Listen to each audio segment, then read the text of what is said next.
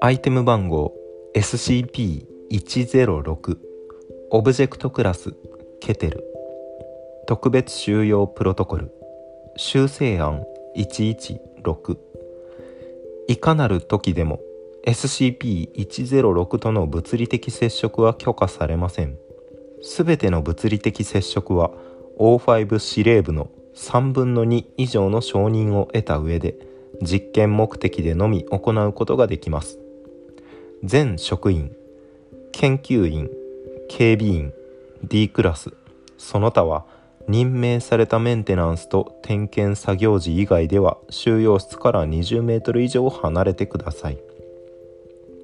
第一根幹収容室は第二収容室に吊るされた状態にし第二収容室の壁は第一収容室の外角から最低でも30メートル離さなければなりません。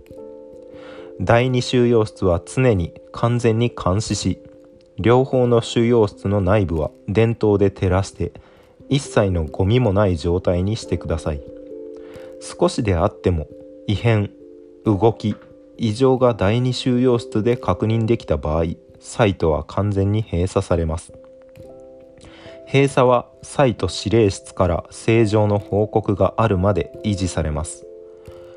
根幹収容室第二収容室スタッフそして SCP-106 の 200m 以内の他のサイトの場所に腐食が確認された場合即座にサイト警備に報告することになっています。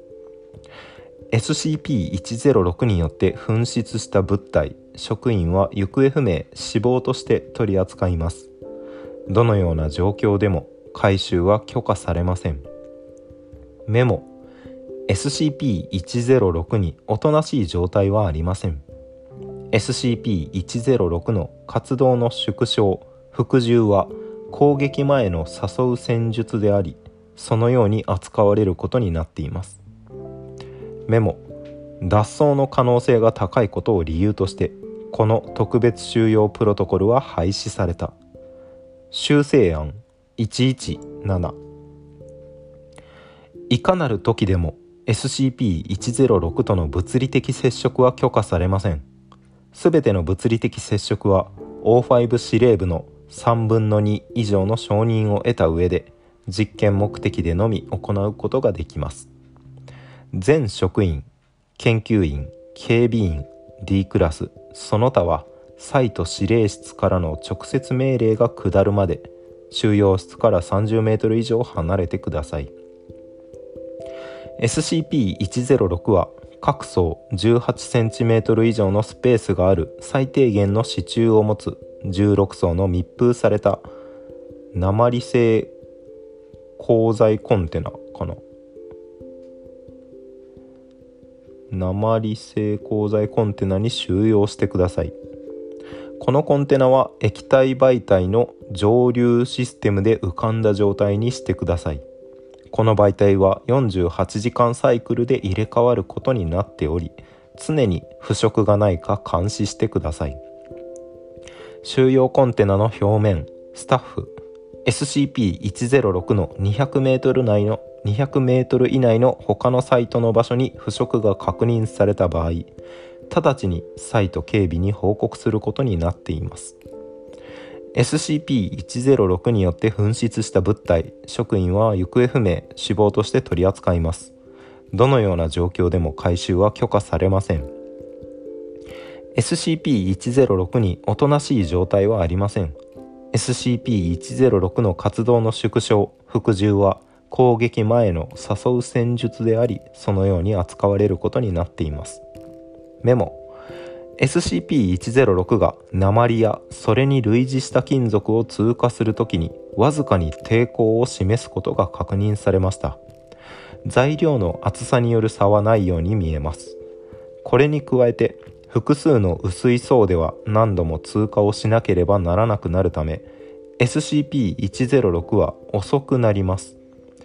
液体も SCP-106 を一時的に混乱させるように見えます。メモ。SCP-106 が多重層を破ったため特別収容プロトコルを修正。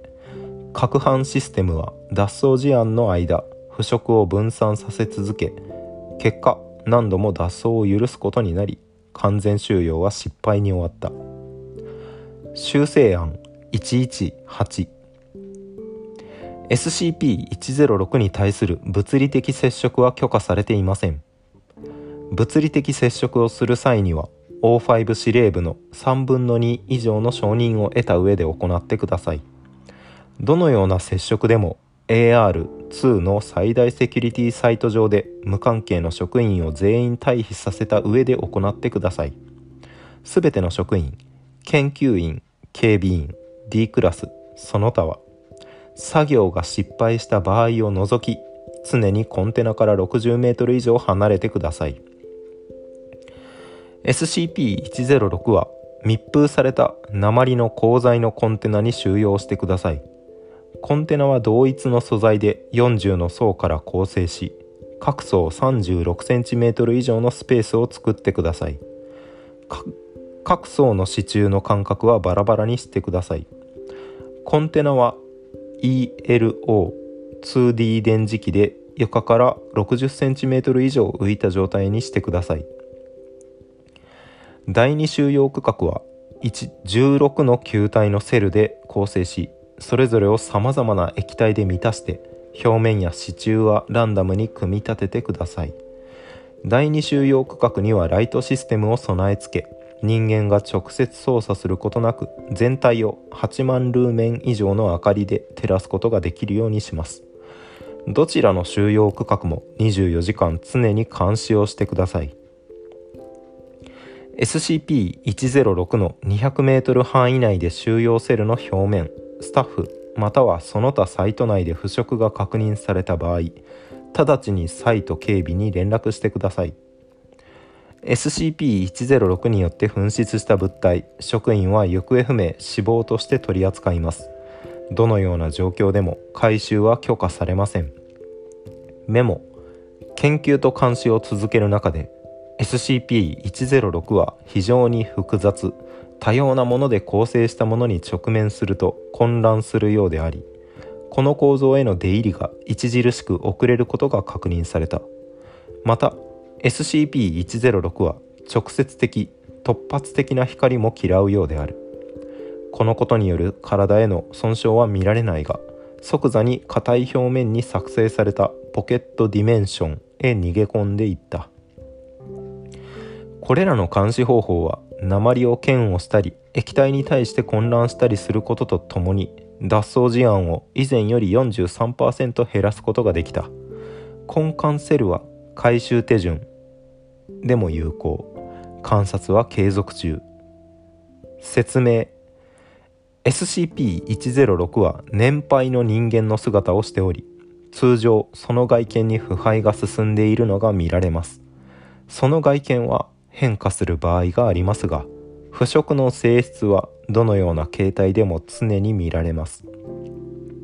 SCP-106 は非常に動きが鈍く何日も同じ場所で獲物が来るのを待ちます。SCP-106 はどんな壁でもよじ登ることができ延々と吊り下がったままでいられます。SCP-106 は獲物の内臓や筋肉腱を傷つけ動けなくするとポケットディメンションに引きずり込みます。SCP-106 は10から25歳の年齢の人間を獲物として好みます。SCP-106 が触れる全ての個体には腐食の効果が加わり触れられて数秒後に物理的な崩壊を起こします。この効果は錆鎖素材のひび割れという形や SCP-106 の体表を覆っているものに似た黒い粘液質の物質の発生という形で観察されます。この効果は特に生体組織に有害でありまたこれはある種の事前消化の行動だと推測されています。腐食は接触の後も6時間ほど続きその後には燃え尽きたような跡が残ります。SCP-106 はどのような個体でも通り抜けることができ通り過ぎると大きな腐食性の粘液の跡を残していきます。SCP-106 はポケットディメンションに入ることで個体の中に消えることができます。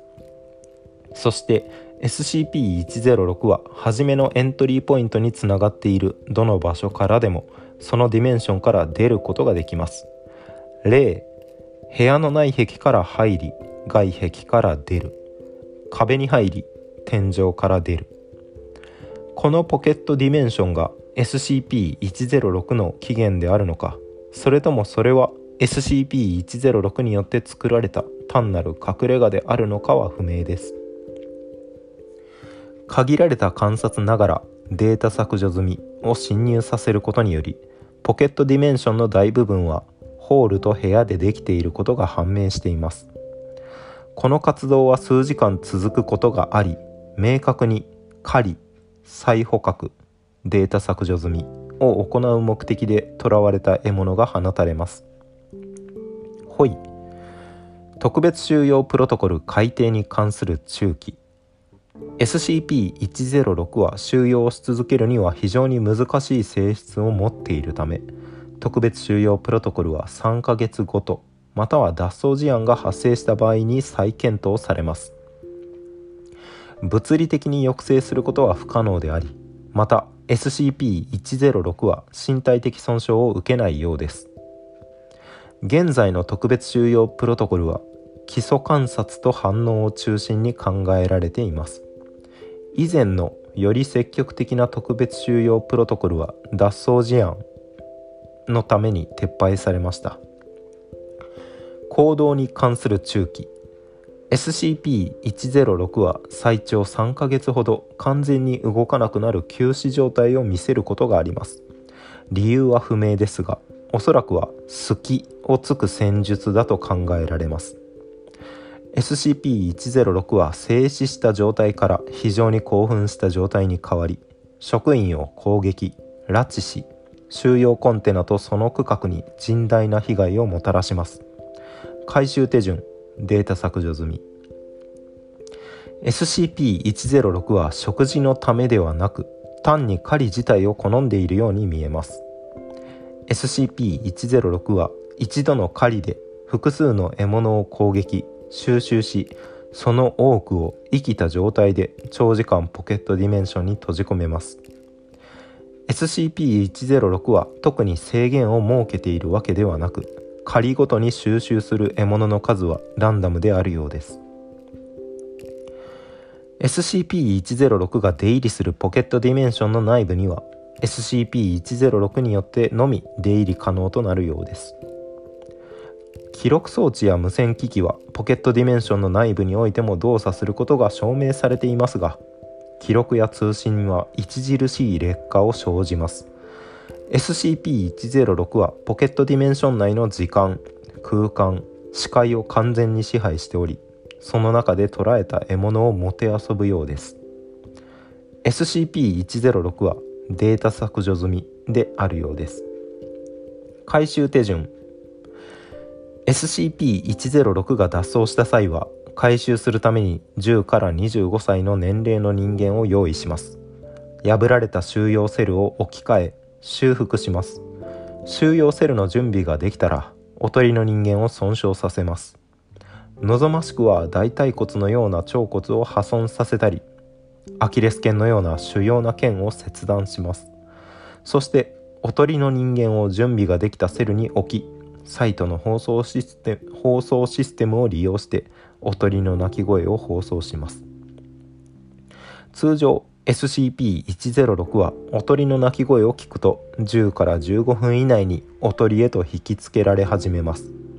初めの放送で SCP-106 が反応を見せない場合 SCP-106 が反応するまで20分間隔でおとりに身体的損傷を負わせてください。脱走が大規模な場合はおとりを複数用意しても構いません。通常 SCP-106 はおとりを殺すと休止状態に入ります。なおおとりはデータ削除済み。オールドマン人間型捕食異次元腐食自我のタグがついています。オールドマンですね。有名 SCP の一つ。Shy Guy とかと並べられるかな。SCP のゲームパソコンのゲームにもいますね。173と同じく追いかけてくる系の存在プラスまあさっき読んだ通り腐食あらゆるところを腐食させたり pocket dimension っていううんハンターハンターのノブさんの4次元マンションハイドアウトマンションだっけあれ。違うな。何だっけ。4次元マンションっていう能力があってそれに近い形で瞬間移動のようなことができると。結構実況者さんとかがね床から出てきたり壁を抜けてきたこいつに追いかけられてうわーみたいなの見たことありますけどそういうことですね。めちゃくちゃ画像が怖いんだよなこれ。一番最後。SCP-106 から解放されたエージェント。彼は2時間拉致され解放後1時間生存していた。あオールドマンの画像じゃないんだこれ。なんか顔全体がひび割れていて目と口がぽっかり穴が開いているような画像ですね。めちゃくちゃ怖え。初期の収容室の扉が腐食されたもの特別収容プロトコルはその後修正。扉が腐っている画像。出現中の SCP-106 この画像を見るとなんかあれだな。ファイブナイツ・アット・フレディーズの側を外した内骨格だけのぬいぐるみたちに見えるな。ちょっと目が白光りしてるというかターミネーターみたい。で液体だったり鉛だったりが弱いのかな。抜けにくい素材。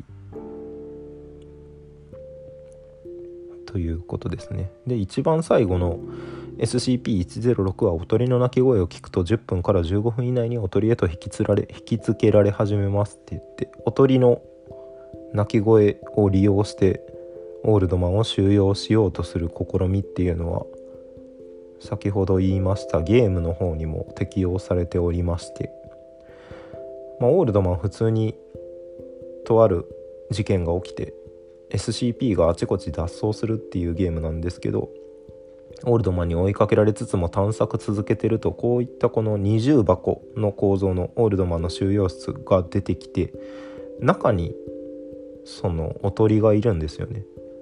だから泣き声が聞こえるんですよね男の若い男性の。っていう細かい描写があるゲームです。私はやったことないですけど実況めちゃくちゃ見てました。よければ調べてみてください。えー、他にもね173とかシャイガイとか。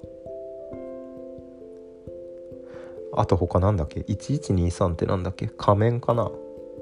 とか不死身のトカゲとかいろいろぬいぐるみとかね。